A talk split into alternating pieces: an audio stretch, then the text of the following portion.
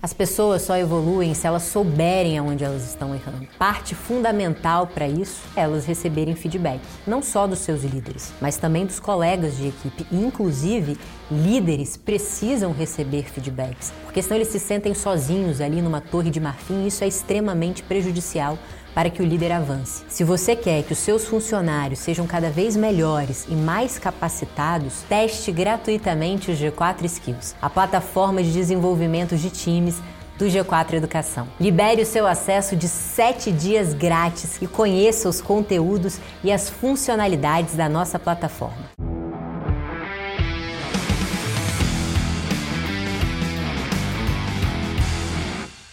Fala galera, bem-vindos a mais um episódio aí dos Extremos, o podcast que conta os bastidores, a jornada e os extremos na vida de gestores e empreendedores de alta performance.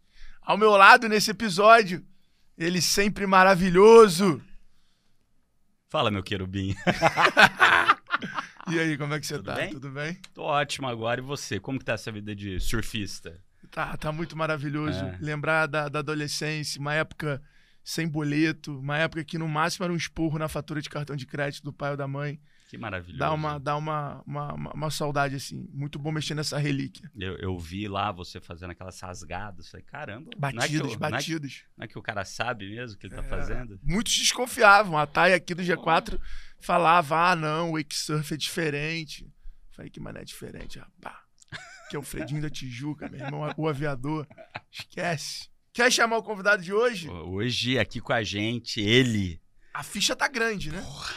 Rapaz, ele que hoje é CEO da Anjos Tintas.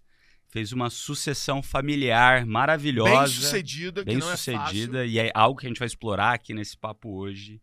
Também formada em administração com ênfase em marketing, escreveu um livro Gestão Profissional na Prática. Li metade do livro, não li ele inteiro, mas ele é muito bom, cara.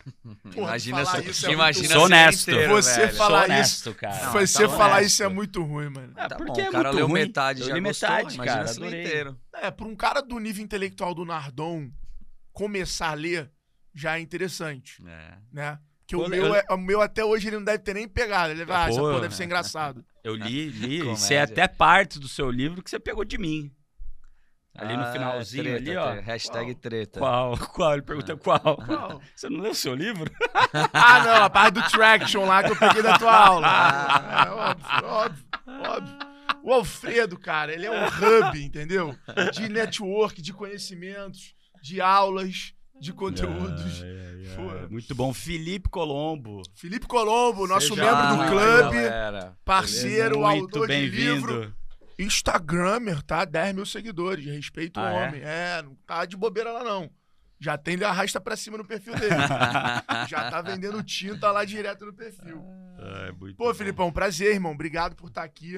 Vai- né, o Nardão comentou, o Felipe hoje é CEO da Anjos Tinta, uma empresa familiar. Teu pai que fundou, não foi? Foi meu pai, meu Teu pai. pai que Beto fundou. Colombo. E ele assumiu como CEO dessa empresa aos 27 anos. Então, assim, não é assumir uma, uma loja, não. A gente tá falando de uma indústria aqui, né? Uma indústria do mercado super competitivo com gigantes internacionais de tinta.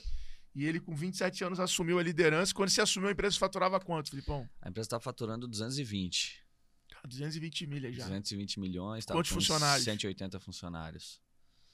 Hoje Que tá um problema, E tá um aí? Não, vamos começar com esse extremo. E hoje, qual é o outro extremo? Cara, esse ano a gente deve faturar 1 bilhão e 550 profissionais. Quanto tempo depois? 10 anos. 10 anos, exatamente 10 anos. Caraca.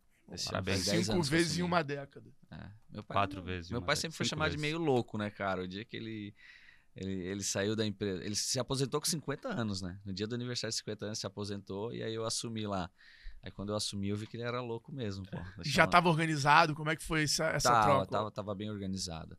A nossa empresa começou a profi- profissionalização em 99. Em 1999 a gente recebeu uma multa violenta, assim, de uma cagada contábil que a gente tava fazendo. A gente achou que tava fazendo certo, tava fazendo errado. Milhares de empresas receberam essa...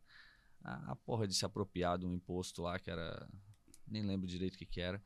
E aí levamos uma multa de violenta, assim, 10 vezes o faturamento mensal da empresa. Caramba. E aí a gente falou, cara, Caralho. fudeu, agora quebrou o negócio. E não tinha outra opção de vida, e ah, vamos, vamos dar um jeito, vamos resolver.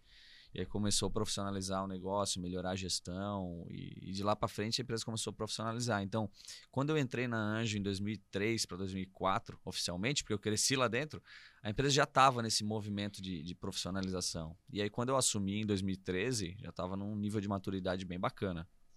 Conta um pouquinho mais da Anjo, da Anjo Tintas. Que, que, que tipo de tinta vocês fazem? Quem que é o público? Onde vocês vendem? Legal. O, o Beto ele trabalhava numa loja de tintas automotivas. O, Beto, o Beto é meu pai. Sabe, é o pai dele. O Beto é meu pai, pra vocês verem o nível de profissionalização. O dia que eu cheguei lá e chamei ele de pai lá dentro, ele falou: a próxima vez tá na rua. Aí eu falei, tá bom, Beto. Cara, isso é sensacional, né? Como é, você consegue desapropriar a visão de pai e a visão de empreendedor, é. dono do negócio. É, eu aprendi com ele, isso eu aprendi com ele. Inclusive, quando a gente está na mesa de jantar, na mesa de almoço, e por acaso surge um assunto de. Nós em, em, família, né? E por acaso surge um assunto de negócio, ele fala assim: vamos lá no escritório conversar. Aí a gente vai lá no escritório, fala de negócio, termina, volta para a mesa de novo. Então, família é uma coisa, negócio é outra. A gente separa muito bem. Apesar de tá interligado tudo, mas a gente tenta separar o máximo possível. Mas então, o Beto trabalhava numa loja de tinta automotiva e tinha uma, tem um produto chamado massa plástica. Massa plástica é o produto que usa para corrigir quando, tem quando bate o carro e passa massa plástica para corrigir imperfeição, para depois vir com primer, e as tintas, e polimento, e verniz e tal, aquele negócio. E cara, os produtos lá em 1985, 84, que foi, foi na, na época que ele teve a ideia, vinham tudo de São Paulo para Criciúma. E se hoje a nossa malha logística, a nossa malha rodoviária já não é a melhor do mundo, vocês imaginam 40 anos atrás, né? Então o produto tinha um shelf life de três meses, a validade de três meses. Ele chegava lá no sul praticamente vencido. E o problema desse produto é que quando vende, ele vira um bloco de pedra dentro da lata. Quando vence. Quando vence. Uhum. E aí não tem o que fazer, tem que descartar em aterro próprio para produto químico, era um problemaço para as lojas. Ele trabalhava durante a semana nessa loja, final de semana ele ia ajudar o sogro dele, meu avô, no num açougue. Ele tinha uma mercearia com açougue, ele ia ajudar a carnear os bois lá, tal, os cortes, picanha, colchão mole, aquela história. E um dia. Colchão duro. Um colchão duro. E aí um dia ele tava lá. Aí um dia ele tava lá na, ajudando o, o, o seu Idebrando, meu avô, e viu um cara mexendo na prateleira de iogurte. E ele falou: O que, que esse cara tá fazendo aí? Ele disse, não, ele tá tirando o iogurte que tá próximo de vencer e colocando iogurte novo. Ele disse, porra, se tivesse alguém que fizesse isso lá na loja com a massa plástica, ia resolver nosso problema. E como não tinha ninguém para fazer, ele falou, ah, vou fazer. E aí na época ele tinha um, um, Monza, isso foi em 86, ele tinha um Monza 85. Ele vendeu o Monza e deu em troca de uma, de uma fábrica de massa plástica falida que ele encontrou na região. É, ele com essa, com essa venda do Monza, ele conseguiu uma betoneira aquela de fazer cimento, concreto, uhum. né? E ele veio uma betoneira, veio uma fórmula ruim pra cacete, porque a empresa tinha quebrado porque o produto era ruim, e uma concha de feijão, que era o que tirava o produto de dentro da, da betoneira para botar na latinha. Fazer Sensacional. E, cara, aí foi na garagem de casa, então durante o dia tirava o carro de dentro da garagem, montava ali a betoneira, arrumava, começava a produzir. À noite botava os equipamentos pro lado para guardar o carro. E começou assim, e aí ele pegou e como ele não tinha conhecimento técnico nenhum, ele contratou o primeiro químico da empresa, que foi o irmão dele de 15 anos de idade. Ou seja, não entendia porcaria nenhuma também. E eles foram na tentativa e erro, ah, bota um pouquinho mais desse componente, leva lá no funileiro, bom, não tá secando. Bota um pouquinho mais do outro componente. Pô, agora tá dura demais. E foram até que chegaram num, num produto legal, bacana, o funileiro aprovou. E aí o Beto foi nesses funileiros, aprovou o produto e foi lá na loja do alemão, que era onde ele trabalha, e falou: Alemão, olha só, eu agora virei empresário, estou com uma fábrica de, de, de massa plástica. É, tu atende essas cinco funilarias aqui em Criciúma, eu aprovei nessas outras 15. Então, se tu colocar o produto aqui, eu aviso eles que tem o produto e eles vão vir comprar aqui, tu vai ganhar clientes, mais clientes. E antes do produto vencer, eu venho aqui, recolho e coloco o produto novo. A ideia é do iogurte. Cara, ele resolveu o problema do funileiro com produto bom, com custo mais acessível, porque não tinha que vir de São Paulo, e resolveu o problema da loja que não tinha mais o descarte, a perda de produto ali da, da, da massa plástica. Foi um sucesso, ele começou a fazer isso em Criciúma e ele foi numa espiral, assim, nas cidades ao redor. Até teve um caso que ele conta, nessa época eu tinha quatro anos de idade, meu irmão com dois meses. Ele saiu com uma pampa vermelha lá de Criciúma e foi até o Acre, demonstrando Nossa. o produto. Cara, É muita coisa. Que isso. E aí voltou tirando o pedido. E aí a gente Demorou começou- dois meses, né, nessa viagem. Ah, levou, levou- Não, levou uns 45 dias. Ah. Pô, sem parar, diretão. Bum, bum, Sem dormindo parar. cada dia um lugar. Cada dia dormia num posto. Tem uma história legal, ele falou assim, cara, eu não tinha dinheiro pra dormir em hotel. Eu dormi em posto de gasolina junto com os motoristas. E aí a Pampa, a Pampa é uma, uma, uma saveira, uma A montana Saveira, antiga, Pampo- né? É, Pam- pra que- Pampona. Tem a galera lembro. mais jovem aí que não lembra, né? É. Cara, deu Ela uma tem- vontade de fazer essa parada agora. hein? Então deixa eu te contar como é que eu fazia, Alfredo. Vou pegar umas duas, três Land Rover.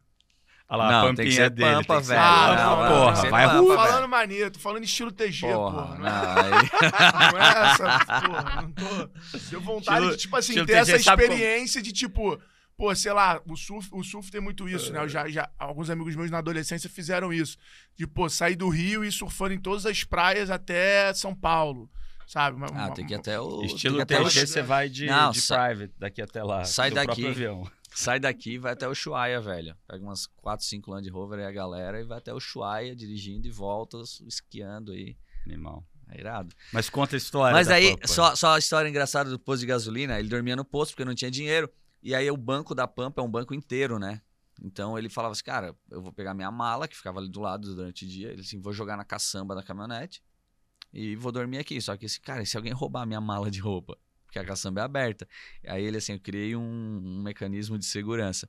Então ele amarrava uma cordinha de varal no braço e outra na mala. Passava pela. Tinha uma, tinha uma veneziana, janelinha. janelinha atrás, passava por ali e A deixava. janelinha vira. que É, assim. é isso aí. Aí ele assim, se alguém puxar a mala, vai puxar meu braço, eu vou acordar e vou recuperar minha mala, né? Diz ele assim, graças a Deus ninguém tentou pegar a mala, porque eu ia perder a mala e ia levar uma surra ainda. Não, é muito bom nessa janelinha. Eu lembro quando meu pai tinha uma Ranger, que eu era molecão assim. Eu lembro que, meu irmão, uma coisa que eu mais queria era abrir essa janelinha atrás, que vinha um vento do cacete. Aí eu botava a cabeça pra fora assim, ó. assim. E quando você era novinho, ainda dava pra passar por ela. É, então. É, era agora com a isso. cabeça Então desse era- era tamanho aí, animal, não tem mais eu como. gostava de ir na Não, caçamba. não, a cabeça passava, não passava a panturrilha, né? aí, pra quem não conhece a panturrilha do Alfredo, tem que conhecer, O velho. Joel ontem me mandou Tu devia fazer um áudio Instagram da tua panturrilha, Muito... O Alfredo. Joel ontem me mandou um áudio muito engraçado, meu irmão. Você tá maluco. Do quê? Vou tentar achar aqui, mas foi muito engraçado. Ele falando da minha panturrilha, ele chamou de boto rosa. Mas e aí? Co E aí- continua contando a história. E aí ele começou. Aqui, ó. Olha lá, olha lá, olha lá. Comigo, vou falar com ele. Fala assim, porra, o cara tem um bebê de seis meses na, na, na batata da perna. Ele não tem uma batata, ele tem uma manga rosa, Manga versão troglodita, boladona, é, power. Tá louco? Você nunca vai ver uma batata da perna com aquela. E aí, É, cara. E aí ele começou a fazer esse trabalho na linha automotiva e de lá pra frente a gente diversificou bastante. Então hoje a gente atua no segmento de repintura automotiva. Então se alguém que estiver ouvindo aí já bateu o carro, provavelmente tem produto Anjo no carro de vocês, porque a Anjo hoje é líder nacional no segmento de repintura automotiva. legal. A gente também atua no segmento de tinta para casa, residencial, concorrendo com essas grandes multinacionais que o pessoal conhece, aí Coral, Souvenir, Lux Color, cara, Sher Williams, é, essas todas aí a gente concorre com eles também. É, temos também um mercado que pouca gente conhece, que é a tinta de flexografia. Somos a maior empresa brasileira Que que é de flexografia. Flexografia, para quem não conhece, é impressão, tinta para impressão em rótulos plásticos flexíveis. Legal. Por exemplo, o rótulo da. Pode falar a marca aqui, né? Pode. tá O rótulo da garrafa da Coca-Cola, por exemplo. A gente faz aquela tinta vermelha. Então a gente vende a tinta para eles. É, ga- embalagem de arroz, picolé, balas, é, qualquer tipo de embalagem alimentar, é, ração animal, personal care. A gente faz esse tipo de É, tinta. tinta pra plástico. Tinta para plástico Pra flexível, plástico plástico flexível, é. molinho, né? Embalagem para plástico flexível. Legal. Essa é uma Legal. tinta de altíssima tecnologia. Tem poucos concorrentes porque é é um mercado muito difícil de atuar. Hoje nós somos a maior brasileira, também só ficamos atrás de duas multinacionais. Cara, quanto vocês já investiram em máquina? Ah, cara, muito. Nós estamos fazendo uma fábrica nova agora, só para linha automotiva, vai perto de 80 milhões de reais. Essa fábrica nova que a gente está fazendo. E quando tem esse, bastante. esse tipo de investimento, é, acho que é legal pra galera entender assim. É dinheiro do caixa da empresa, é no fluxo de caixa, é dinheiro próprio, tem Cara. linha de financiamento. Cara, queimar a caixa da empresa é uma bronca, né? A gente, a gente, a gente sempre teve problemas de, de fluxo de caixa na empresa. Depois eu posso contar até o caso como é que a gente resolveu nosso problema de fluxo de caixa, que foi uma, uma sacada fenomenal e que mudou a história da empresa, mudou toda a realidade da empresa, que foi nos últimos seis anos. Aí foi aí que a gente conseguiu destravar o crescimento. Mas a gente sempre cresceu com as per- próprias pernas. A a gente nunca gostou de se endividar, a gente nunca gostou de pegar financiamento é, na gestão do Beto, né? E quando eu assumi, eu falei, cara, desse jeito não vai. A gente precisa se endividar, a gente precisa pegar um pouquinho de dívida saudável, né? Dívida de longuíssimo É, prazo, com juro baixo e tal. E fui aí consegui aprovar com o conselho. Então, essa fábrica nova, ela foi 60% financiado. A gente pegou linha de crédito com bancos. A gente tentou, cara, a gente tentou BNDES, a gente tentou diversos fundos de incentivo, não, não teve. E aí a gente teve dois bancos, dois grandes bancos privados que acabaram conseguindo uma taxa muito boa pra gente. E a gente acabou fechando aí um, um financiamento de 60% da fábrica com eles e 40% com, com o próprio caixa. Legal. Mas Irado, conta agora a irmão. história do fluxo de caixa, que eu fiquei É, curioso, cara, pô. Porra. A Anjo, a Anjo nunca conseguiu crescer porque a gente trabalhava com fluxo de caixa, um, um ciclo financeiro negativo. Cara, quanto mais eu vendia, mais faltava dinheiro em caixa. Porque é um segmento de margens muito baixas, né? O segmento de tintas é um segmento de margem muito baixas. To- Todo mundo que fala isso tem avião, helicóptero. Já percebeu isso no dia 4? Não, os caras, pô, meu negócio é muito difícil, a margem Não, é muito o, baixa. o, o EBITDA, pra vocês terem ideia, o EBITDA médio do segmento é 7,5. Pô, da loja americana lá é quanto? É, nessa Negativo. faixa aí também. É, depois do, Depois, depois, do, da, depois do esquema é, lá, Depois que- que a gente não sabe, né? Do é, erro de o contabilidade. erro, o erro aquele. É. Mas é isso aí, é um, é um fluxo de caixa bem baixo. E, e- e- a gente trabalha geralmente com prazos de venda muito longo. Então, geralmente, o prazo que a gente recebe do nosso cliente, é, cara, para a linha imobiliária, construção civil, o pessoal trabalha com 90 dias para receber para a indústria. E na hora de comprar da matéria-prima dessas grandes multinacionais, os caras falam, cara, é preço à vista. Cara, eu ouvi uma parada essa semana muito bizarra disso. Eu não vou falar o nome da empresa aqui, porque. Mas uma empresa grande desse grupo tá pagando no México os fornecedores em 220 dias, man. Normal. Dependendo do setor, é normal. É. A, a lojas americanas É isso que ele 365. Depende de um. Você, praticamente o que você vende é financiamento. Mas e aí, Cara, mas... e aí, e aí a gente tinha um problema, porque quanto mais vendia, mais faltava dinheiro. Se tu for, vai no banco pegar dinheiro para fluxo de caixa, tá fudido, né? Porque come toda a come, sua margem. come toda a margem, então não tinha como crescer e a gente não queria se endividar. Cara, a gente teve um problema entre diretores, os diretores, logo que eu assumi, assim, um diretor pediu a conta, o outro tal, tal, teve uns problemas. E aí eu peguei um diretor de uma das unidades de negócio que atuava estritamente B2B, mercado técnico pra caramba, e falei, cara, vem pra essa outra unidade, vamos achar outra pessoa pra lá, vamos, vamos promover alguém. É, vem pra essa outra unidade que eu quero que tu faça um trabalho aqui. E esse cara veio pra unidade que- atende varejo, né, que é automotivo imobiliária, e ele não entendia porcaria nenhuma do segmento. E aí eu falei, cara, agora é hora de meter uns loucos aí pra ele. E aí eu peguei e falei, ô, cara, tem um produto que representa 40% da nossa venda. Na época representava 40% do nosso negócio. Vamos pegar esse produto e vamos falar o seguinte, cara, a partir de hoje a gente só vende com 28 dias. Aí ele falou, tu tá louco, velho? Representa 40%, é uma commodity, é o thinner. Os caras vão parar de comprar, a gente não vai conseguir vender e tal. tal. "Cara, se a gente não fizer isso, a gente não vai conseguir crescer nunca. Aí eles, tá, vamos pensar numa solução. Aí começamos a pensar. Nisso, cara, um dos nossos fornecedores pegou e passou uma paulada de aumento assim pra gente. Uma paulada violenta de aumento. E a gente falou, cara, agora é a hora. Vai bagunçar o mercado todo, agora é a hora. É o seguinte, galera, chamamos uma equipe comercial. Agora é o seguinte, a gente vai ter que passar 28% de aumento nesse produto. E era isso mesmo. É, 28% de aumento no produto. Ou a gente pode passar só 17, só, só 17, e a gente baixa o prazo de 60 dias para 28 dias. É, Não, vamos negociar o prazo. É mais fácil negociar prazo do que negociar os 28 de aumento, é commodity e tal. Então, e se você fosse com 17, ia ser um diferencial. É. Você tava usando aquele produto pra fazer caixa. Cara, o que aconteceu? Em um mês, a gente colocou 30 milhões no caixa da empresa. Em um Caramba. mês, 30 milhões. Cara, e daí pra frente, quanto mais a gente vende, mais dinheiro sobra no caixa.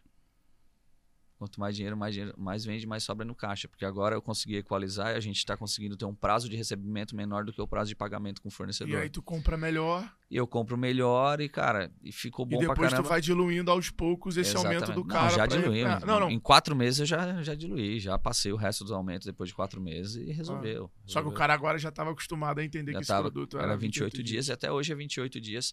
E daí E- você fez isso pra todos os outros produtos? ou Não, só só esse? para esse. Só para esse item. É, hoje esse item representa uns 25% do nosso negócio. Mas Por esse que, que item. você não faz pro resto?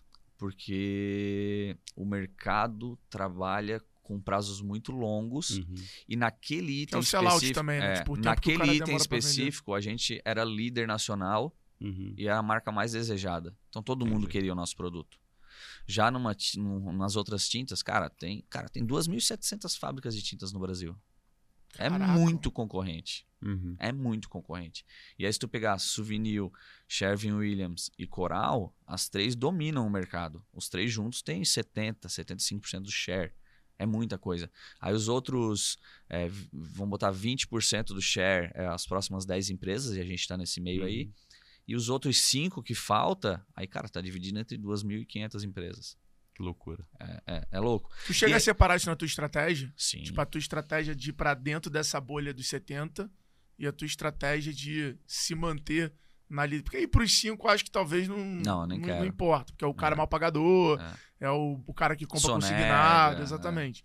Mas, tipo, uma estratégia pra se manter bem dentro dos 10, ou seja, cara, quanto mais você estiver liderando dentro dos 10, melhor. E aí, obviamente, tem um ICP aqui diferente de número de lojas, perfil de, de região, etc. E uma estratégia pra, cara, que aí já deve ser estratégia de produto, né? Tipo, qual, qual produto eu consigo brigar com o cara pra tentar pegar um pedacinho desse 70? É assim hoje É que você faz assim, estrategicamente? É assim, cara, nós, nós, nós temos estratégia por cada linha de produto, cada segmento de atuação. Pô, porque vamos falar assim, é, tinta para construção civil. Pô, a gente atua no canal engenharia. É uma estratégia. A gente atua no canal varejo, é outra estratégia. Se a gente for para para loja de tinta, é uma estratégia. Se a gente for para material de construção, é outra estratégia. É outra linha de produto, é outra forma de comunicação. Então, cara, tudo dividido, tudo estratificado e a gente sabe exatamente qual caminho seguir para cada, cada linha de produto. Não adianta usar, não adianta usar a mesma estratégia, a mesma estratégia para todos os canais, porque o público é diferente, o consumidor é diferente, as necessidades são diferentes. Boa. Famoso, sim. a média é mãe da merda. É. Ah, na me- as coisas da média. Eu não sei nadar, mas na média o rio tem um metro e meio. Aí tu fala, ah, eu tenho um metro e oitenta, eu passo. É, cara, para. No, no- no meio ele vai ter três metros, porque a, Exatamente. é, morre afogado. Média é foda. Média é foda. Cara, e de onde veio essa história do livro? Tipo, já foi nesse. Você, já, você viu que você tinha conseguido dar essa guinada na companhia, e aí você. De onde viu essa.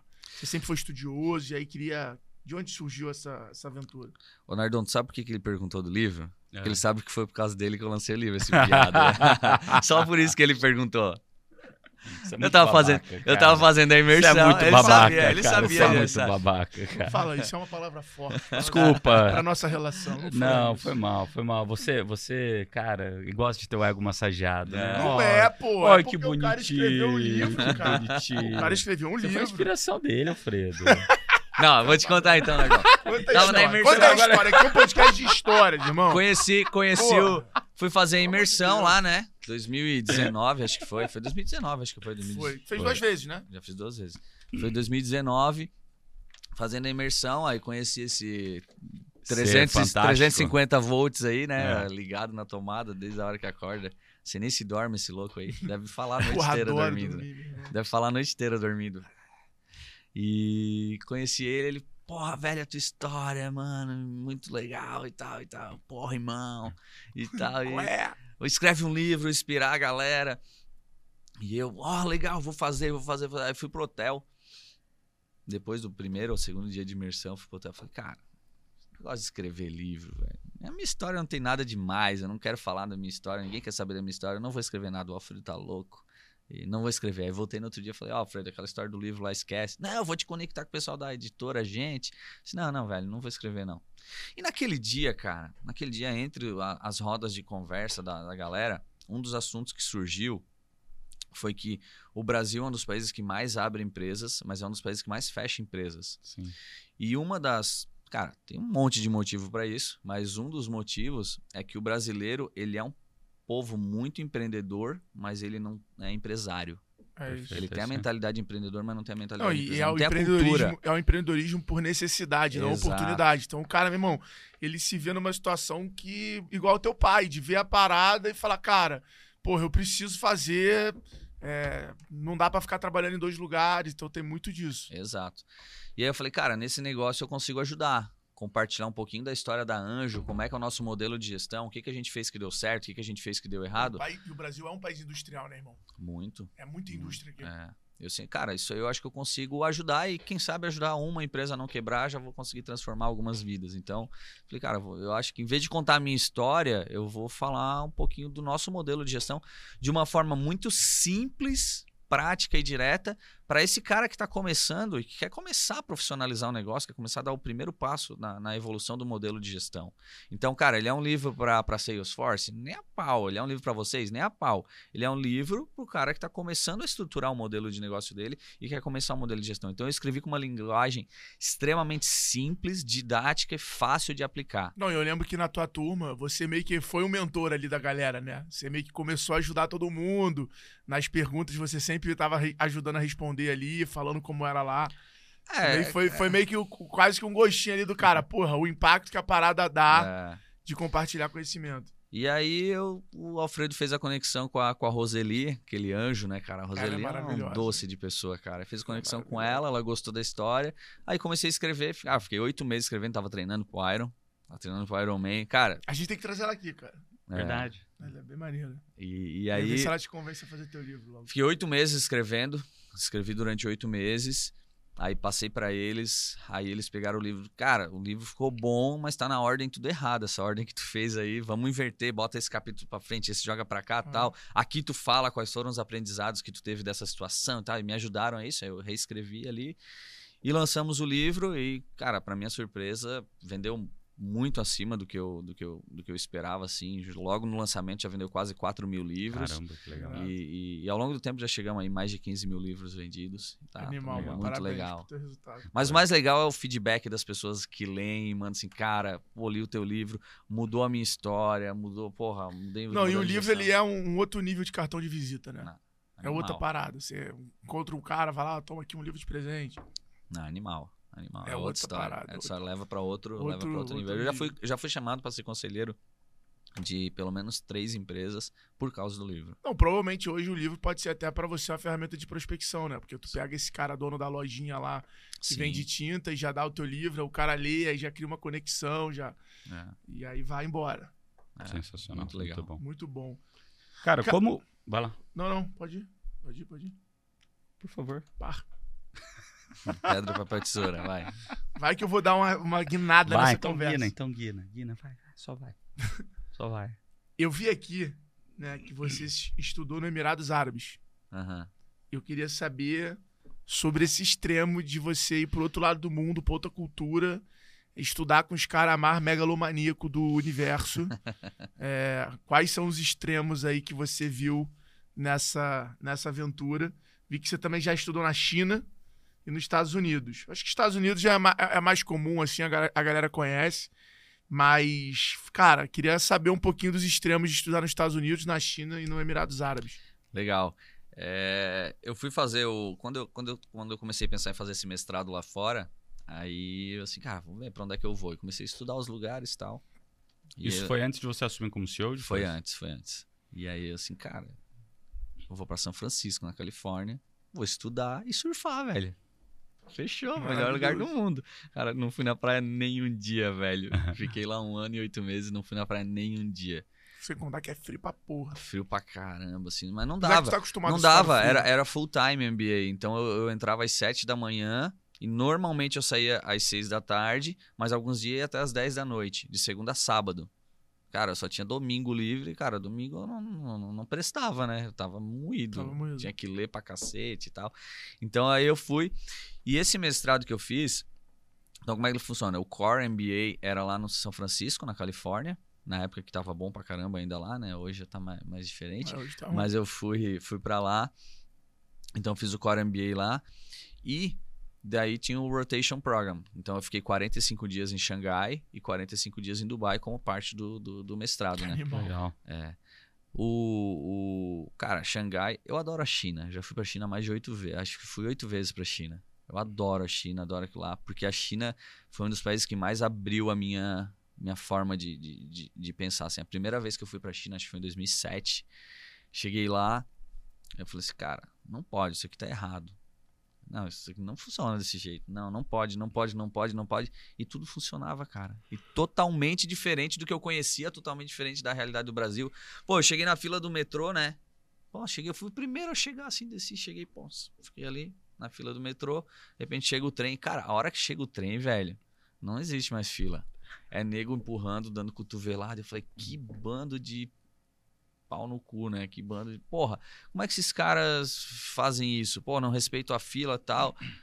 Cara, depois eu entendi, pô, a cultura deles é diferente. O jeito que eles vêm. Eles, eles, eles vêm de uma cultura de que é, levar vantagem sobre o outro faz parte do negócio. É bom para eles.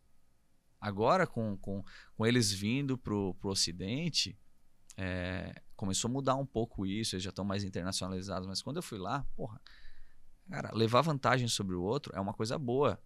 E eles, eles É pensam assim, vitória, né? é vitória.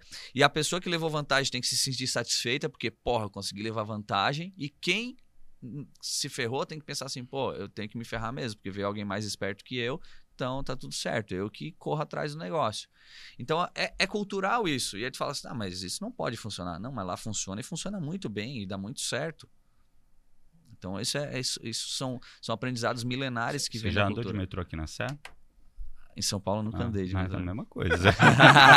Meu amigo, é É. Estação Pinheiros ali, baldeação. Não, não, essa, Fala aí, turma. essa, essa aqui, Fala aí, turma, baldeação Aqui, ali aqui. na Pinheiros, meu amigo. Não, Nossa essa- senhora. essa que você falou aí, a, a Sé, É, a Sé, né? é, Porra, eu pegava, porque eu vinha de Santana pra cá, né? aham.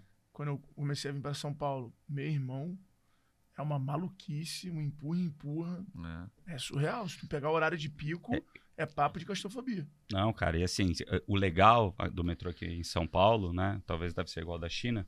Cara, você, dá um pulinho pra cima e deixa o povo te arrastar, cara. Fala aí. Fala aí. Você dava, eu- da época que eu pegava aqui, canoe, comer de canoe lá, ia, ia ali Estação Pinheiros, fazia baldeação, caramba, quatro. Cara, eu fazia assim, uh, a galera me levava. Esse demais. corte vai ser maravilhoso. Você falando, uh, uh, e a galera me levava. Você tá com cara de carnaval. E aí, e aí, Meu Deus, eu mereço, né? Essa eu mereço, pô. eu lembro, eu lembro, Os caras vão fazer um remix, tá ligado? A galera me levava. A galera me levava. eu quero esse, hein? ah, muito bom. E eu lembro que nessa época que eu fui pra lá essa primeira vez, o pessoal falava assim: cuidado com o fornecedor chinês. Porque às vezes tu compra uma coisa essa época era o auge, né? e Era eles mandam outra. Tu compra, É, tu é, compra A essa e eles é. mandam B. Há 10 anos atrás era o auge dessa história. Era assim.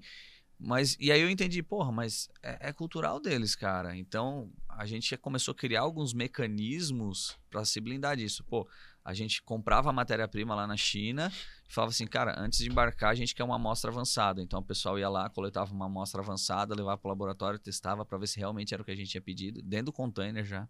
Aí, não, beleza, isso aí aprovou, aí manda pra cá. Muitas vezes não foi aprovado? No nosso caso, teve algumas vezes que teve que descarregar a carga inteira e trocar. Porque os caras queriam um gato por lebre, assim.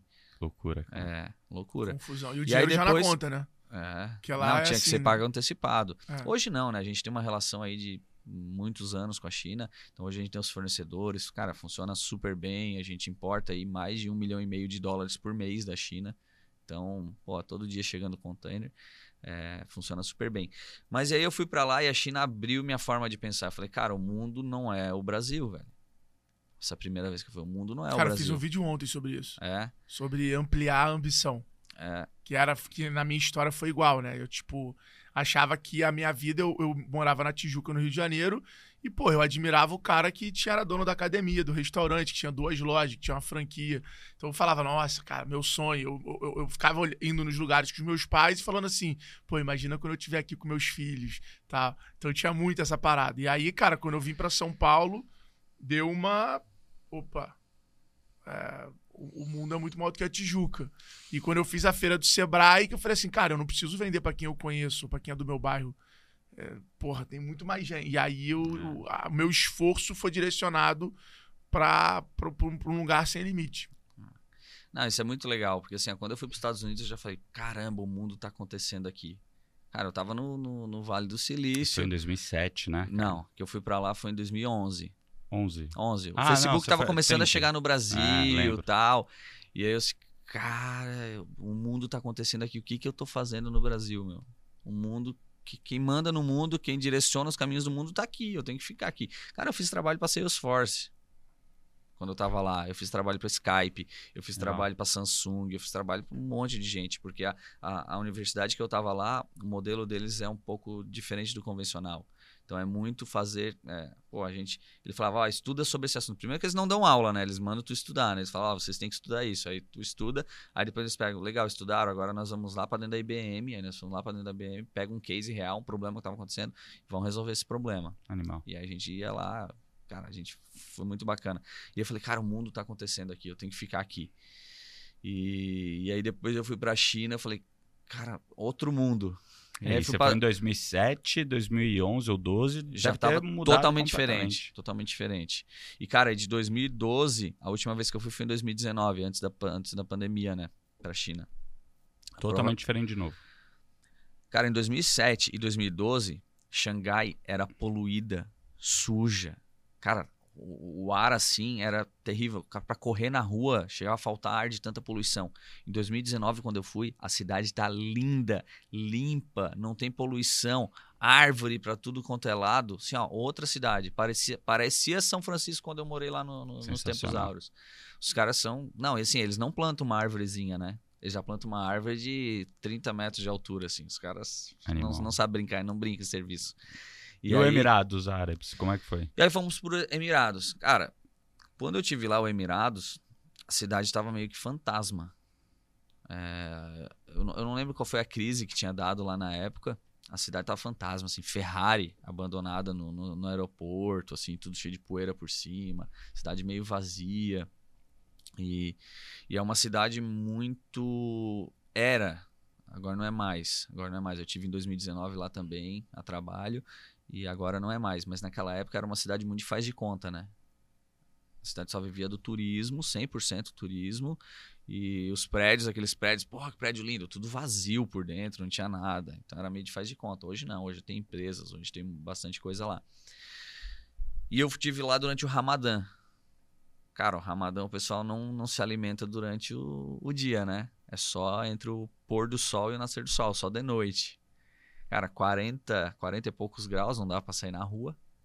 Aqui é muito quente. Cheguei a pegar 54 graus, cara, em Dubai. Muito quente. E aí, durante o Ramadã, o pessoal não, não, não, se alimenta, não faz nada. E aí tinha que passar fome junto com eles, né? Porra, passei fome pra caramba lá. E aí a, a cidade vira de madrugada. Aí à noite o pau pega. Aí à noite o negócio funciona. E aí eu fui pra lá. Eu vou te falar que assim, ó, entre Dubai e Xangai, eu moraria em Xangai e não moraria em Dubai Na época, né? na época. Hoje, ah, eu, eu ainda prefiro Xangai, velho. Eu Xangai. nunca fui, não. Tenho muita vontade de ir pra Xangai, mas o- o- o- quando eu fui para Emirados Árabes, já fui duas vezes lá. é, Ele, ele, ele para mim, assim, ressignifica o conceito de a palavra suficiente. Que a parada é muito louca, irmão. Não tem Não, nada eles- pequeno, a construção, os negócios, os carros. É, ah, não, ter dois carros é suficiente para uma família. Depende. É, então, lá, pra mim, assim, na minha, na minha visão, tanto é que foi lá que eu pensei na frase é, pense grande, execute maior ainda, né? Porque os caras, meu irmão, executam muito maior. É, é- é, tipo assim, é surreal. E uma outra lição que eu tive lá, assim, muito legal, é que os caras, eles compram o conhecimento. Eles não compram a... a- a- é, tipo assim, ah, ele quer construir o maior prédio do mundo. Ele vai pegar 10 arquitetos Emirati, engenheiro, e vai contratar os, os maiores engenheiros e arquitetos do mundo para ensinar Uhum. o deles. Bem Não assim. é para ir lá e fazer, não. Então, toda grande obra, todo grande projeto, você vê uma porrada de nome de Emirati e os caras aprendendo a fazer aquilo para fazer de novo. Uhum. Então, isso eu achei muito legal também, sabe? Que a Ah, gente tem muito mania aqui, né? Ah, contrato melhor aquilo ali, ah, contrato fulano. Lá não. Lá é, cara, eu vou contratar, né? Vou fazer uma analogia com, com, com o negócio. Ah, vou contratar uma agência foda de SEO se eu tiver um cara pra aprender com essa agência foda. É. Eu não vou contratar uma agência foda pra depender de uma agência foda. Então, esse raciocínio, essa forma deles fazerem isso, faz com que na, na- no tempo, né, e eles meio que têm um pouco desse conceito, né? Na época eu, eu lembro de eu chegar a- a- a ver uma apresentação lá do livro do, do, do Sheik lá, do principal, que ele falava muito isso, falava, cara, o petróleo não vai durar para sempre. Então, a gente precisa ter essa cultura de usar o dinheiro do petróleo para construir o nosso futuro. Porque a hora que ele acabar, a gente já conseguiu fazer o novo petróleo. Uhum. Né? Que aí é isso, é muito turismo, é muito, porra, é esses investimentos que ele tem nas maiores empresas do mundo. Então, hoje, hoje o, o- a riqueza Emirate lá já é muito posicionada globalmente a não depender do petróleo, né? Que tá longe ainda de acabar, Sim. então os caras ainda vão... Não, e, e- e o meu pai falava uma frase, né? De nada ter uma grande ideia e executar com me- mediocridade. Cara, lá eles têm uma ideia e eles executam Não, da eles melhor forma maior, possível. Eles vão é. fazer o melhor do mundo, o maior do mundo. Os caras são. Não, é incansável, irmão. É. Você vê agora no futebol, os caras, Não, irmão, não. é, é um pouco, assim, acho que quem hoje tem falta de ambição ou acha que tá satisfeito e tal, pega o avião, dá um rolezinho, vai lá, vai em Abu Dhabi, lá, você, né, Não, é- dá é uma, dá uma bagunçada na cabeça, assim. Então, assim, Então, cara. você vai na o- marina dos caras, irmão, só tem 90, 100 pés. Não, absurdo. Cara, da primeira vez que Não eu fui 60, Dubai, irmão. 60 é o barco de aluguel ali. uh. sabe aquele canal que tem no meio da cidade lá, que eles fizeram um canal gigantesco Sim, cheio de sim. ar? A primeira vez que eu fui, não existia aquilo lá. A primeira vez que eu fui pra Dubai, não existia. Aí depois eu fui lá e digo, caramba, os caras construíram um canal gigante no meio, rasgaram a cidade aqui, construíram Ah. um negócio. Ah, aquelas palmeiras lá que eles Não. fizeram em formato de ilha, aquela parada toda lá Ah. é muito surreal, né, irmão? É surreal. Quando tu Surreal. foi, já tinha aquele hotel Já. que era o, é O o, a Burj- vela, né? É o. Esqueci o nome dele. Tem o Burj Al Arab, que é o mais alto do mundo, e o. Não, o Califa é o mais alto. Tem o Burj Khalifa Que é o mais alto. e o Eu Burj Al, que- Ara... Al Arab. Ao Arabe, É. que, é o, que é uma vela no meio do mar. É. não. É os dois, Animal. não sei qual. Nunca foi. Porra, Não, tem maneiro, que ir, mano. Nerdão, tem que ir. É legal. Nem pra China. Cara, mas assim, ó. China, China, a gente. Vamos marcar dia? A gente tem que ir, né? Ó, Vamos se você for pra China, turma lá do Alibaba. olha aqui, É, ó. então, vamos pegar um grupo Ah. pra ir, vamos. Falar com o Dá um- lá e dá um- bora. Dá um pulo em Hong Kong. Dica. Hashtag fica a dica. Dois dias em Hong Kong. Posso agitar isso? Pode, ó. Só que pro ano que vem, esse ano pra mim não, Não, dá mais. Hong Kong é mais legal que Nova York, velho. É, animal. Hong Kong é. Cara, qual foi o melhor e maior conselho que teu pai te deu?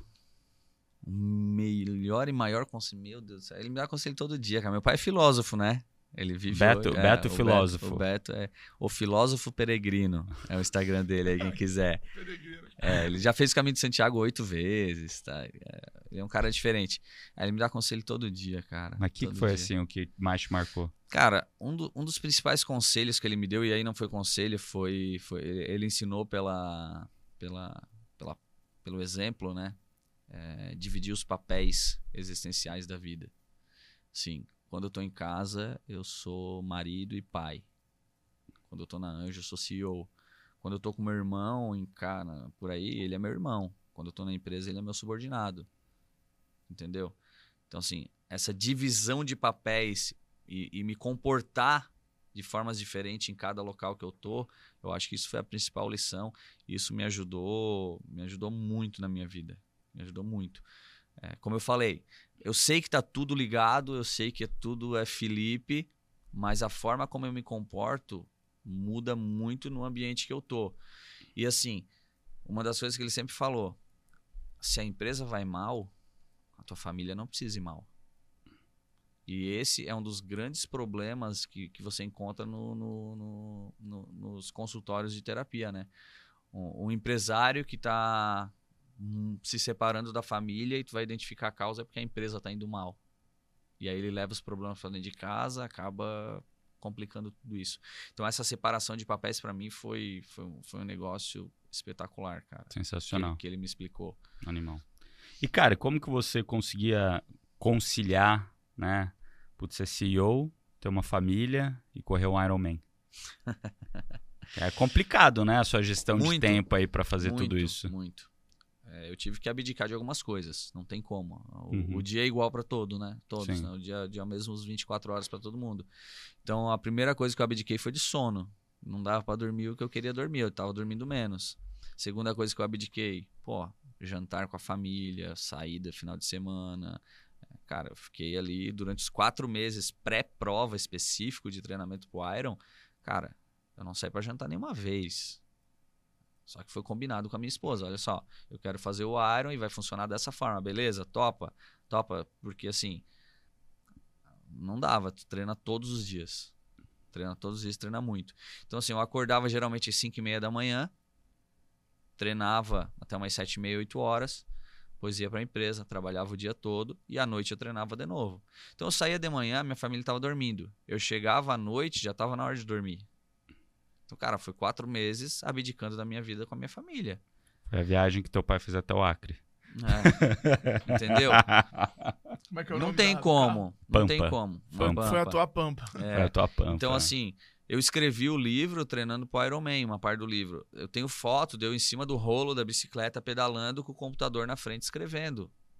Cara, não tem mágica, não tem mágica, o tempo é igual. Então, sim, a minha agenda é extremamente é, organizada. Eu tenho uma agenda extremamente organizada, cara. Tudo que eu faço, eu coloco na minha agenda meu horário de leitura, eu coloco na minha agenda meu horário de treino, eu coloco na minha agenda buscar filho na escola quando eu tenho que buscar, eu coloco na minha agenda isso, coloco. Então a minha agenda tem lá compromisso com a família, compromisso pessoal, compromisso com o trabalho, compromisso. Então a minha agenda é extremamente organizada e se não for assim eu não consigo fazer. Cara, quatro meses sem beber. Eu gosto de beber vinho. Eu bebo vinho quase toda noite. Eu fiquei quatro meses sem beber. Eu abri mão de uma coisa que eu gosto. Eu abri mão de churrasco com os amigos. Eu abri mão de muita coisa. Então, assim, conciliar isso tem como? Tem. Agora, não é fácil. Tanto que eu não pretendo fazer outro Iron Man. Eu realizei um sonho que eu tinha, que foi fazer, completei. E nem o meio Iron agora, nada mais, O meio, largou. o meio é mais tranquilo, né? O meio, apesar de O difícil. meio é mais tranquilo. Não, o meio. Ninguém é ridículo. Não, o meio, o meio Iron, eu vou falar assim, o meio Iron precisa de treino, mas eu não preciso de 22 horas de treino por semana, como eu tava treinando pro Iron. É, Cara, 22, horas de treino por coisa semana Qual o é muita Iron? coisa. São 3 km e 800 de natação, 180 km de bike e 42 km de corrida. Quanto tempo você fez? Fiz em 11h55. 11 horas e 55, foi É. bem, cara. Fui bem. Eu tive, tive alguns probleminhas antes. Pô, choveu a prova toda, que foi terrível. Imagina tu fazer ficar 12 horas encharcado fazendo exercício. Eu tive, quase tive hipotermia no final da corrida. Caramba. Muita gente abandonou a prova por hipotermia, que estava 17 graus. Com chuva. Com chuva. Fez aonde? Foi em Floripa, em Jurerê. E. E chegou no quilômetro 27. Eu tive, eu tive canelite. Tive inflamação ali na, Na canela, na parte da ali. frente. é. é, tive canelite durante o treino, então não consegui treinar na corrida direito. Então, o máximo de corrida que eu tinha treinado foi 23 quilômetros. Nunca tinha corrido mais do que 23 Na sua vida. na minha vida. Eu fui correr maratona. 42 no De- Iron. Depois chegou- de 180 de É, bike. então chegou no quilômetro 27 da corrida, me deu cãibra na, na, na coxa esquerda.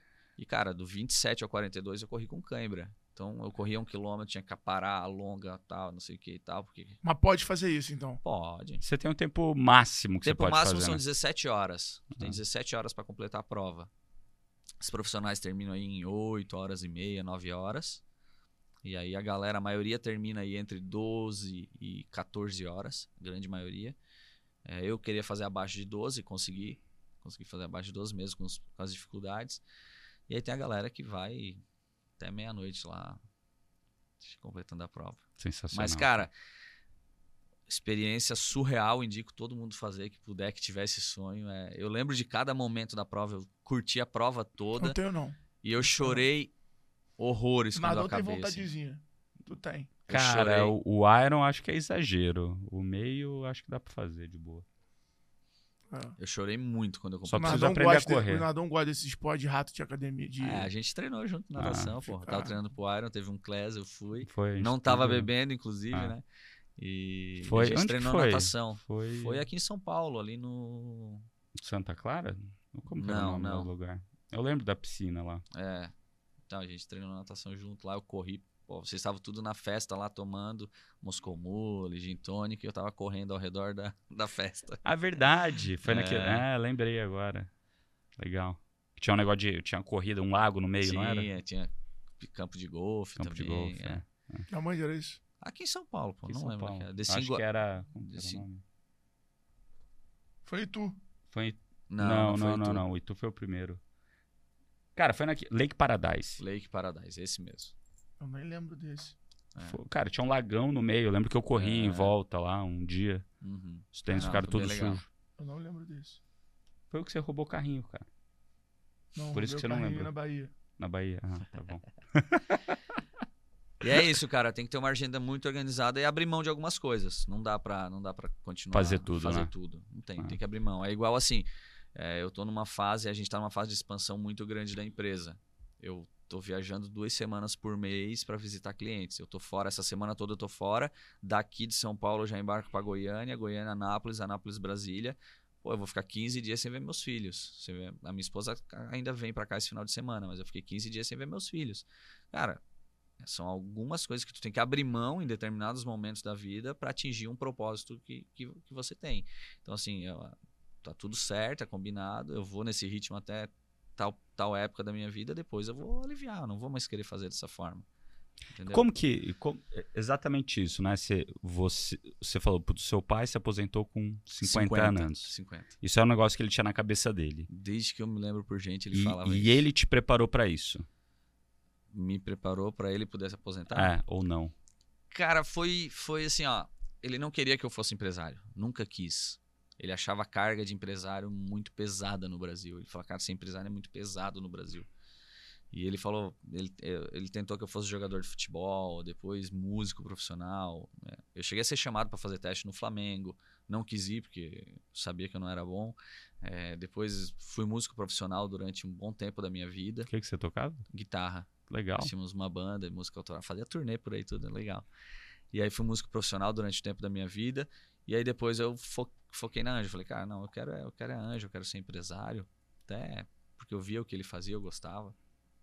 E tanto que chegou um momento que ele queria vender a empresa. Falou, não, vamos vender a empresa, tal, lá para 2000 e 2007, mais ou menos. Eu já estava trabalhando na empresa. Ele disse, ah, recebeu uma proposta de uma multinacional e tua mãe e eu decidimos que a gente vai vender o negócio. Putz, foi punk pra caramba. Porque, pô, meu sonho, né, cara? Acabou meu sonho. E aí ele falou: tá, e aí? Vocês vão receber um dinheiro de cada, eu vou dar um pouquinho pra cada um de vocês. O que, que vocês vão fazer? Eu falei, um cara, pouquinho, olha um pouquinho aí. ah, não era muito não, Alfredo. Na época a empresa era pequena, né? A empresa não era muito grande. E aí ele assim, ah, eu vou dar um pouquinho pra cada um de vocês. O que que, que, que vocês dois vão fazer? É, Aí eu falei, cara, eu vou montar um negócio pra mim. Na época eu tava fissurado em wakeboard, participava do Campeonato Paulista, que eu falei, ah, vou montar um- uma fábrica de prancha de wake, vou fazer alguma coisa relacionada ao wake. E o meu irmão, ah, eu vou montar um bar. Meu irmão com 17 anos, né? Eu vou montar um bar. Vou montar um bar.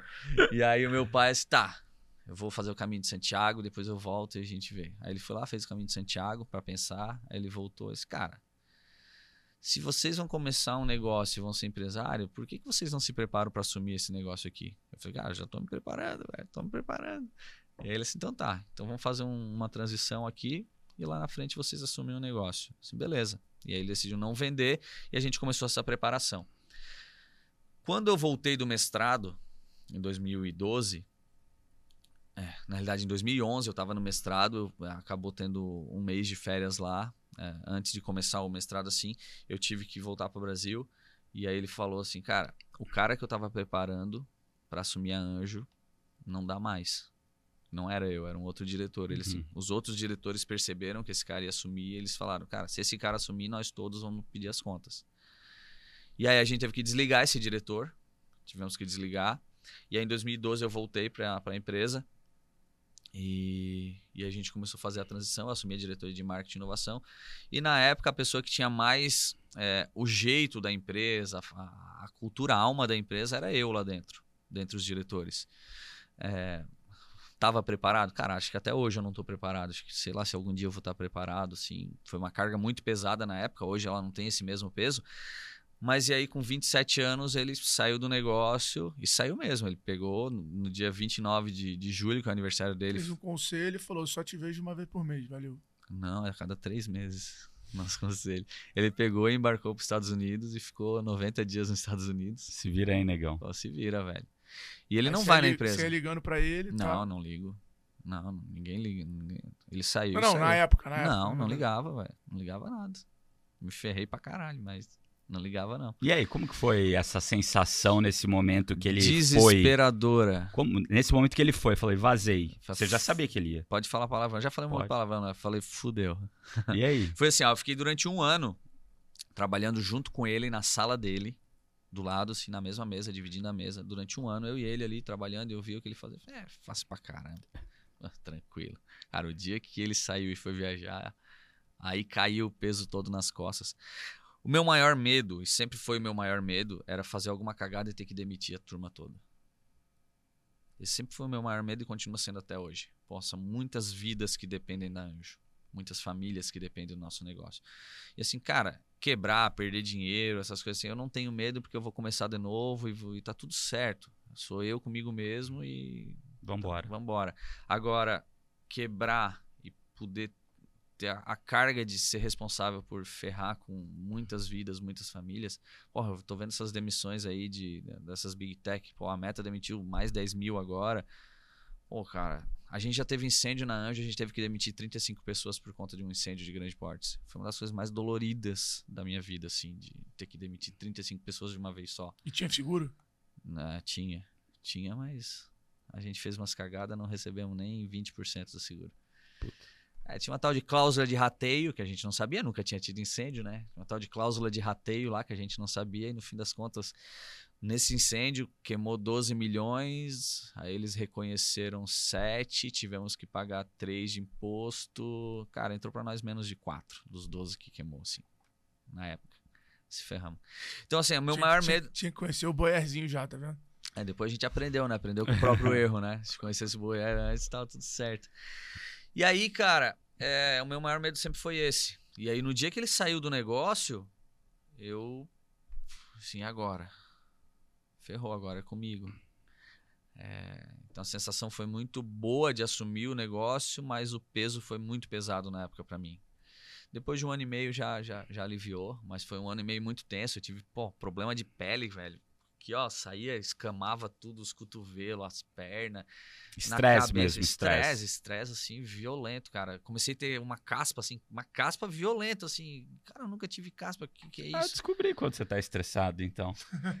Que Não, esse sério. daqui, de vez em quando, tem uns ataques de caspa Meu aí. é Estoura. Cara, quando- com a camiseta tudo bran- branco, É, a camiseta dele preta branca. Quando- Cara, você tá bem? Dele, não, tá tudo bem. Faz assim, parece neve, sabe? Cara, foda. quando, quando eu tô estressado, aparece no meu corpo. E aí uma forma de resolver isso é com esporte. Uma forma de resolver isso pra mim é com esporte. Porque quando eu tô fazendo esporte, principalmente a corrida, cara, eu, eu odeio correr. E a corrida, eu só penso em sobreviver àquela corrida. E aí eu não penso mais em nada. E, cara, imagina uma hora sem pensar em nada, além de respirar e correr. É uma- hora meditando, né? É uma hora Exato. É uma meditando.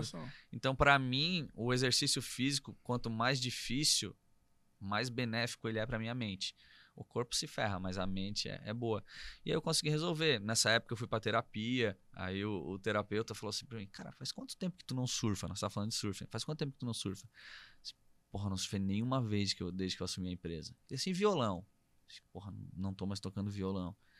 E, cara, ele me deu umas dicas básicas, assim, ele falou assim, cara, pega o violão e bota no meio da sala da tua casa, pra te ver o violão todo dia e tocar, porque o violão vai te ajudar. Porque ele me conhecia e sabia que o violão é importante, é uma, uma válvula de alívio de pressão pra mim. Uhum. Então, coisas simples que ele me ajudou assim com essas dicas. Até hoje meu violão fica no meio da casa lá pra, pra tocar, Te lembrar, né? É. Pra lembrar que eu tenho que tocar, que me faz bem, entendeu? Então, muitas vezes a gente tá na correria, no estresse do negócio e acaba não percebendo isso. E durante esse um ano e meio que eu fiquei pirado aí com essa carga violenta, eu abandonei tudo que me fazia bem pra focar no negócio, porque eu precisava fazer aquele negócio dar certo. Só que ele falou: cuidado, cara. né? Cuidado, se tu não estiver bem, tu não vai tomar as melhores decisões. E, e quando você fala assim da sucessão, né? No fim do dia você, é, você teve esse um ano de preparação, além de todos os anos Claro. anteriores, de estar na 10, empresa, anos, né? Foram 10 anos fazer até o a sucessão. MBA, etc., da profissionalização da empresa até você chegar a esse ponto. Eu tenho certeza que você conversa com muita gente que também faz sucessão familiar. Bastante. Porque muita gente deve procurar você, porque você é um, um super caso de sucesso. Que, que você vê que são os maiores desafios que a galera que faz uma sucessão familiar passa? é, e como que eles poderiam lidar com, com esses casos de, de desafio que eles têm? A sucessão familiar é um tema muito importante e muito complexo. E a maioria das empresas trata isso de forma muito leviana. Muito leviana. Porque eu conheço empresas que faturam 300 milhões e o cara, o, o CEO, que, era o- que é um dos fundadores, me encontrou e falou assim: Ah, eu vou sair do negócio e fazer a sucessão. Eu assim, tá, e quem vai ser? Não, não, a gente está procurando um, um cara de mercado e daqui a seis meses ele assume. Eu falei, cara, não vai dar certo. Porra, tu é foda, né? Tu tá botando o olho. Se não tô botando o olho, cara, olha o tamanho da empresa. Tu tá pegando um cara de mercado que não conhece teu negócio, que não conhece a cultura da tua empresa, e tu acha que em seis meses ele Não, vai absorver história, isso? né? É, tu acha que em seis meses ele vai absorver isso? Cara, não deu outra. Ele botou o cara, o cara ficou um ano e pouco, deu, fez um monte de cagada. No fim das contas, ele promoveu um outro diretor e a empresa tá indo super bem. Um outro diretor que já estava há oito anos na empresa. Então, assim, as pessoas acham que, ah, eu vou pegar alguém de mercado e colocar aqui e vai dar certo. Não, não é bem assim, cara. Não é bem assim. Tu tem que entender qual é a forma que a empresa funciona. Qual é a forma que a empresa funciona para achar uma pessoa que seja alinhada à cultura, alinhada à alma da empresa, a gente costuma falar, porque. É, sucessão é mais difícil do que começar um negócio. Porra. E, e- e- a chance de dar cagada é muito maior, né? Porque quanto é pequenininho, dá uma cagada, a cagadinha é desse tamanho, né? Quanto é grande, é, é- é gigantesco. Então, assim, ó, ô Nardon, tua pergunta. E em questão da sucessão familiar? A da familiar tem um outro problema mais complexo ainda, que é a família. Que é a família. Muitas vezes o fundador quer que o filho assuma. E, cara, aquele não é o sonho do filho. Eu já vi muito sucessor querendo botar o filho no negócio e o filho falando, cara, eu não quero isso. Cara, ele tem que respeitar que o filho não quer. Às vezes o melhor sucessor não é o filho. Não, e o segundo cenário é quando os dois filhos querem. É, quando os dois filhos querem. Aí, Aí, é pior amigo. ainda. Aí começa a dar briga entre família. Então, assim, tem que tratar isso com, com mais carinho. Tem que tratar isso com mais carinho. É, vou dar o caso da Anjo. Quando eu assumi, eu tinha 27 e tenho meu irmão, que é mais novo que eu, que também trabalha na empresa, ele é um dos diretores hoje. Na época, eles falam, tá, por que tu e não teu irmão? Bom, primeiro fator que eu tinha 27, eu já era novo pra caramba, meu irmão tinha 23. Não tinha como ele assumir, ele tava fazendo faculdade, não, tava fazendo um, um- uma pós, mas ele era muito novo, tal, não tinha como. E segundo que ele não quer.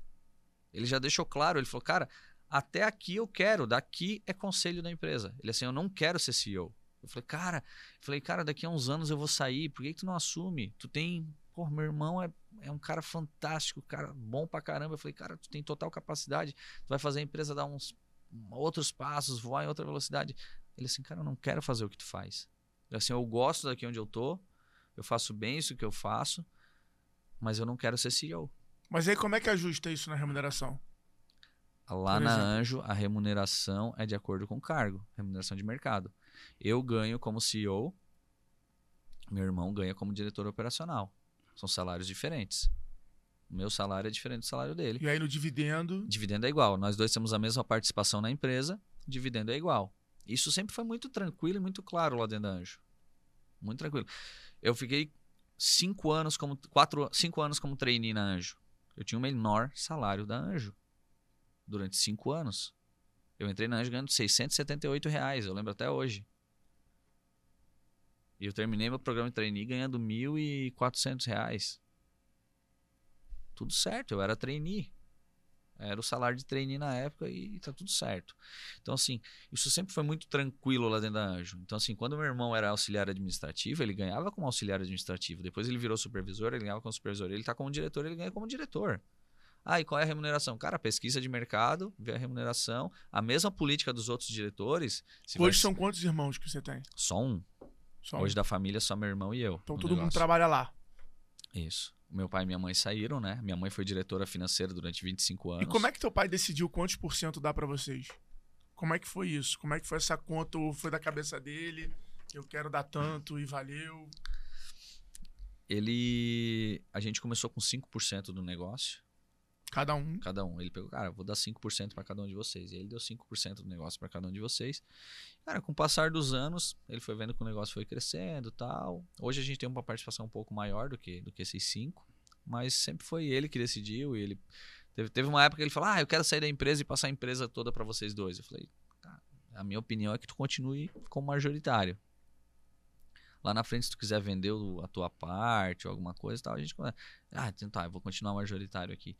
Cara, ao longo do tempo ele fez alguns movimentos e passou uma, uma parte a mais para nós.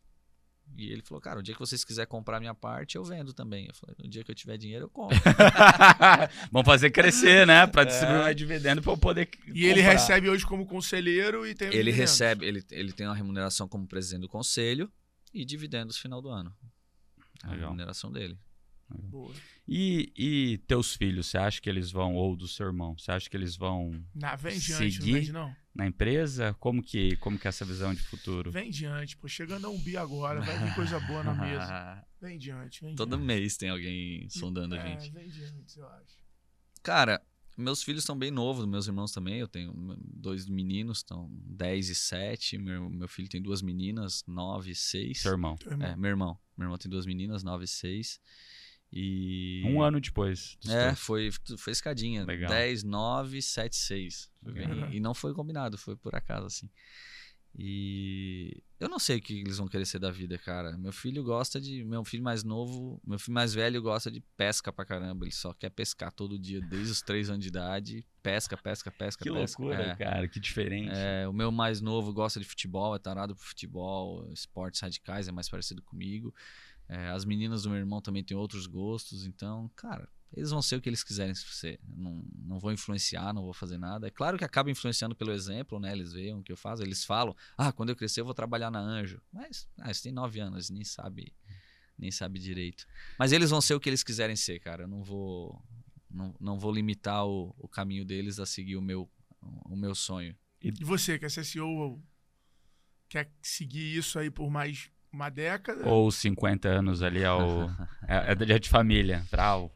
Cara, eu, eu- os nossos diretores sabem, eu tô com 37, né? Já faz 10 anos que eu tô como CEO. E eu acho que a minha carreira de CEO tá acabando. Da Anjo, né? Da Anjo. Acho que a minha carreira de CEO da Anjo tá acabando. Eu vou abrir espaço para outra pessoa, quem quiser. E aí vai pro conselho. Eu vou pro conselho, vou fazer outras coisas. é, já participo do conselho de outras empresas também. Mas eu, eu, eu, eu acho que mais uns 3, 4 anos aí eu devo passar a bola para frente e- fazer outra coisa. Mas, cara, mudando um pouco de assunto, você é, lá no clube tem muito papel de advisor da galera, de mentor nos hot seats e tal. E você falou um negócio muito interessante uma vez sobre a concentração de venda num período do mês. Né? E o próprio G4 tem muito esse desafio e a gente pegou um insight teu para poder virar um pouco esse jogo, né? Balancear mais esse jogo. Hum. Queria que você contasse pra galera no podcast aí qual foi esse insight. Com certeza quem, quem segue a gente aí pode também ter esse problema e como é que vocês resolveram isso lá na Anjo. Legal. Cara, para a indústria, principalmente, a concentração de pedido é muito ruim, porque a gente fica praticamente o mês todo trabalhando assim com ociosidade e aí no final do mês entra pedido pra caramba e tem que fazer hora extra. Então tu tá pagando os caras para não trabalhar no começo do mês e tem que pagar mais para eles trabalhar no final do mês. Então isso é muito ruim, fora que tu quebra o ritmo de produção, o ritmo de expedição. E durante muitos anos a gente ficou procurando uma forma de resolver e a gente conseguiu resolver isso na, na- na- numa, numa escala muito legal é, com uma política comercial que a gente chamou de desconto logístico. Então, por exemplo, o, que, ah, o cliente tem a política dele, certo? Ele tem a política de preço dele. E se ele passar o pedido até o dia 10 do mês, ele recebe, por exemplo, 3% de desconto extra. Se ele passar até o dia 20, esse desconto cai para 1,5%. E se do dia 20 para frente, ele não recebe mais esse desconto extra. Então, a gente conseguiu de uma forma comercial Que é quase o teu custo, custo de armazenar o produto, de ficar guardando o produto para poder vender pra ele no final do É, na, mês. realidade, na realidade, o que, que eu fiz? Eu, eu tirei isso do preço do produto. Antes eu já dava isso para ele. Uhum. E agora eu falei, cara, tu vai continuar ganhando isso se tu passar até o dia 10. Se tu não passar até o dia 10, tu vai perder desconto. E com isso eu consegui trazer muitos pedidos para o começo do mês, alguns pedidos para o meio do mês.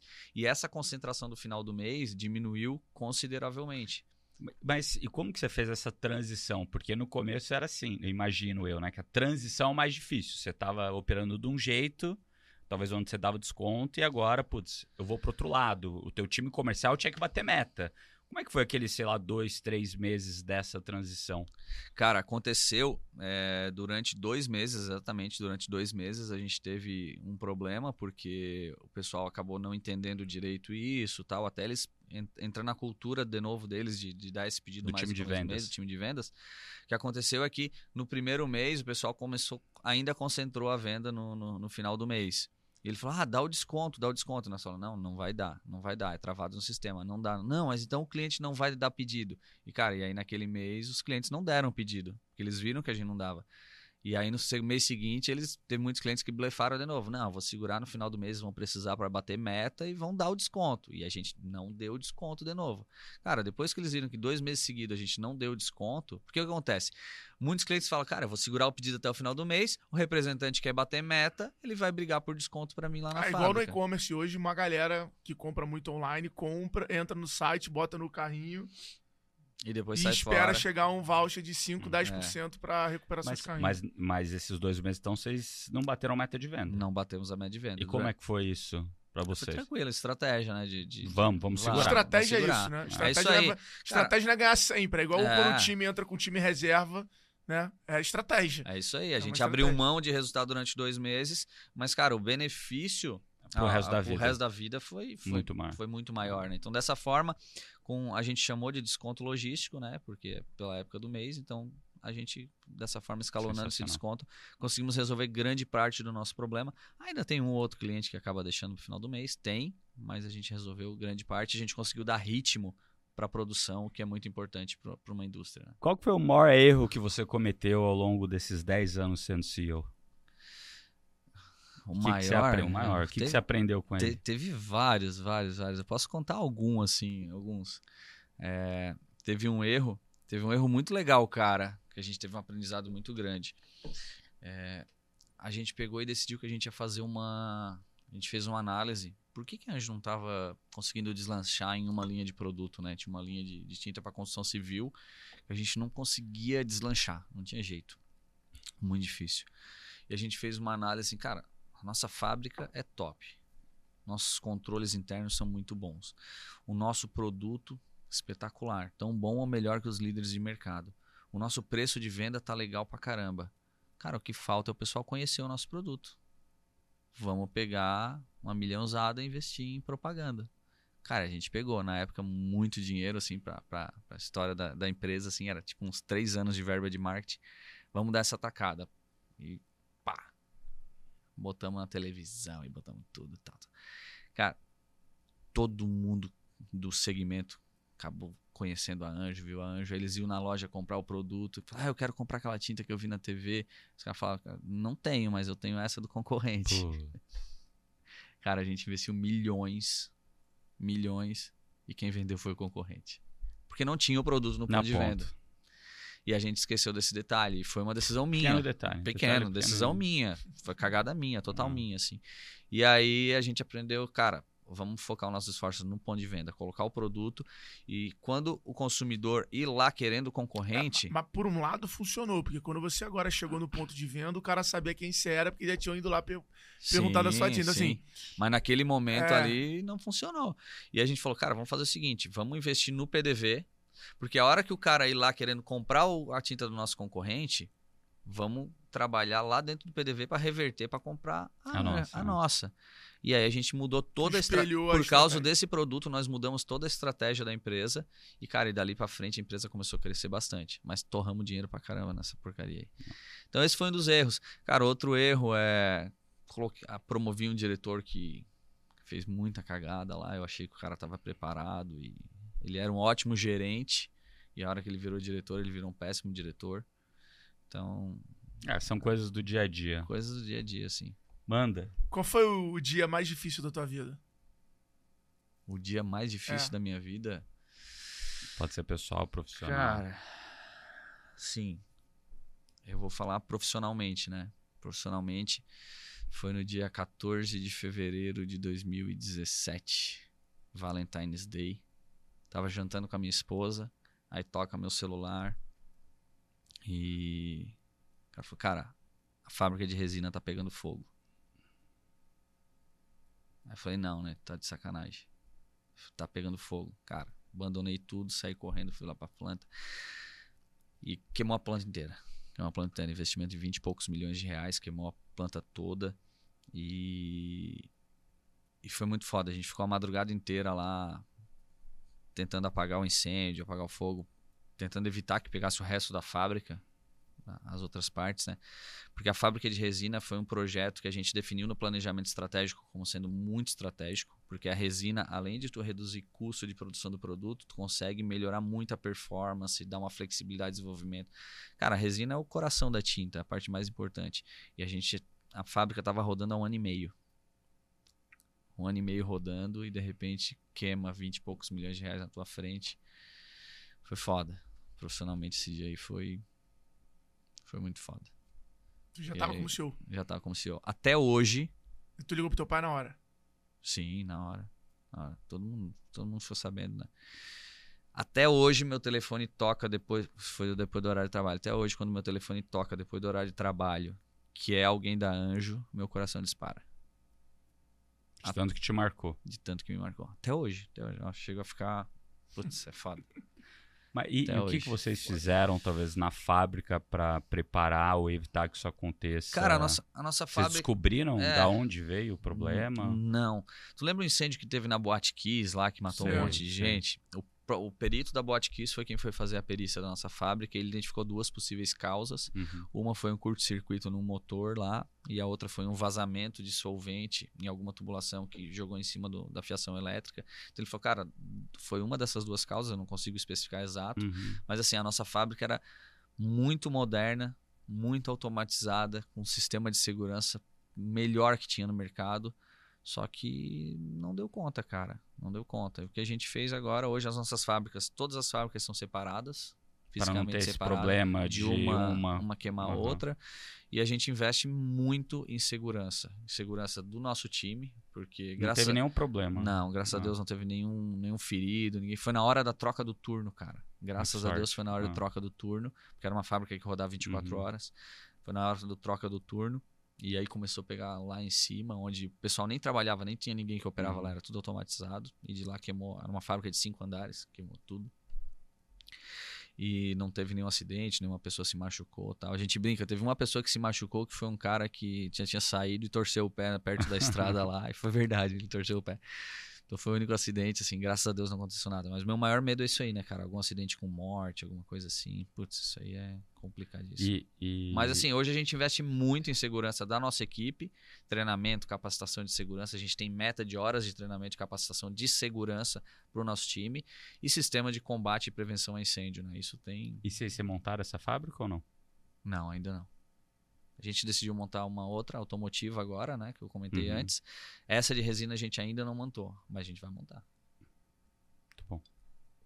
A hora que essa daí começar a render dinheiro, sobrando dinheiro para montar, a gente montou.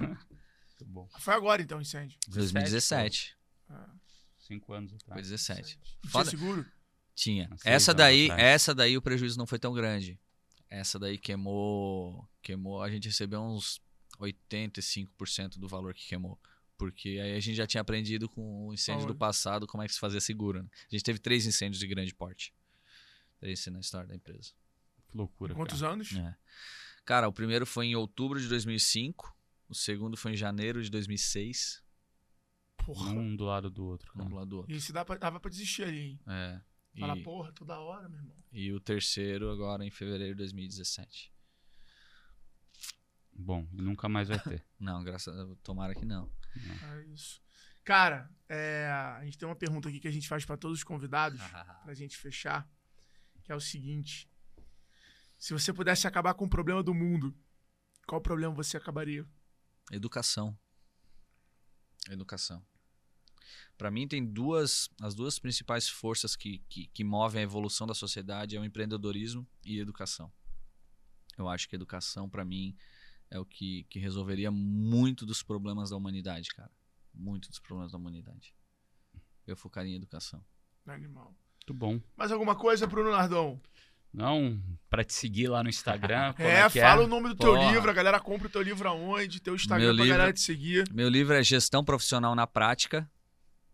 É, pode comprar em qualquer plataforma aí de venda de, de, de livro, Amazon, Editora, editora, livraria. gente, livrarias, tá, tá disponível no Brasil todo jeito, mais fácil online, né? Compra mais rapidinho. E o meu Instagram é arroba Felipe Colombo. Fi com I, né? Felipe Colombo. Boa. Só me achar Cara, lá. eu tenho, eu tenho outro comentário aqui. é, Você com esse seu cabelo novo, Ah, rapaz. Você tá tá parecido com parecendo- quem? Eu já vou. você tá parecendo um, um ucraniano aí. Ucraniano? O Felipe Zelensky, o presidente. Não parece, cara? Aqui, ó. Parece Deixa um pouquinho, ó. Parece um pouquinho. Fala aí, Alfredo. Não, não, Não, sei. o cabelinho cortado do Ah. lado, o narizinho. Aqui, aquele, aqui, ó. O, o, o Zelensky, o presidente da Ucrânia, pô. Não, eu botei esses dias, eu botei uma camiseta verde Cadê e meu o- pai falou. Ó o presidente da Ucrânia. Falou, não falou? Falou, Falou, falou, parece, falou, cara. Eu tava olhando aqui ele. O assim, tava tipo, olhando uma hora. Ah, cara, hora já me falaram- Eu anotei dele, aqui, anotei. Ele aqui, cheio de foto, eu falei assim, cara, o que que esse moleque achei, tá fazendo? eu achei que ele tava anotando as coisas aqui, ele tava falei, Zelensky. O que Não, esse moleque tá fazendo? Aqui, ó. Cara, já falaram ele, ele depois do triatlon aqui, ó. É. Ele depois da Ironman, ó. Você aqui na esquerda. ah, destruído. Rapaz, já falaram que eu sou parecido com o Belo, já falaram que eu sou parecido com o. Cara, Caralho, sacanagem. cara, É, muito parecido. olha, olha, É o, muito o olho parecido. meio caído, assim. Já falaram que eu sou parecido com o Eminem. Cara, já falaram que eu sou parecido O, com o Eminem é verdade. o É, Eminem já parece. falaram muita gente, É. velho. E você, alguma, alguma Belo, última não, aí? calma aí que eu tenho que, porra, ver o Belo aqui. O. Belo. Tem montagem, eu, tenho, eu já recebi até montagem minha do Belo, assim. Ah, com- é ele. Com os olhos caídos. Como não é ele? Ah, aqui, aqui o Belo, ele tá sem cabelo, pô. Ele tá bombadão também. Tá. Ele tá forte, mas o Belo tá muito forte. Que isso, mas não é o Felipe aqui? Não, Novo? nada a ver, nada a ver. Tá bom. Acho que Bom, Eminem, Eminem, é- Eminem passa melhor. É, bem, passa bem, passa É. bem. É. Galera, meu arroba, arroba Alfredo Soares. Arroba bruno.nardon. E não esquece também de seguir o Extremos aí no Instagram, no Spotify, no YouTube, em todas as plataformas. Filipão, obrigado. Valeu, irmão. Tamo junto, Tamo um Valeu, prazer. É uma honra ter você no clube, é uma honra ter você junto com a gente. Isso. Poder contar contigo e participar de perto dessa história. E vamos comemorar esse ano no Class, com certeza, esse 1 bilhão de faturamento Bora, no bora, final do bora. ano lá. Vai dar certo. Sem sombra Boa. de dúvidas. Então, tamo junto. A gente se vê no próximo Boa. episódio. Deixe seus comentários aí, quem você gostaria de ver aqui. E bora, valeu!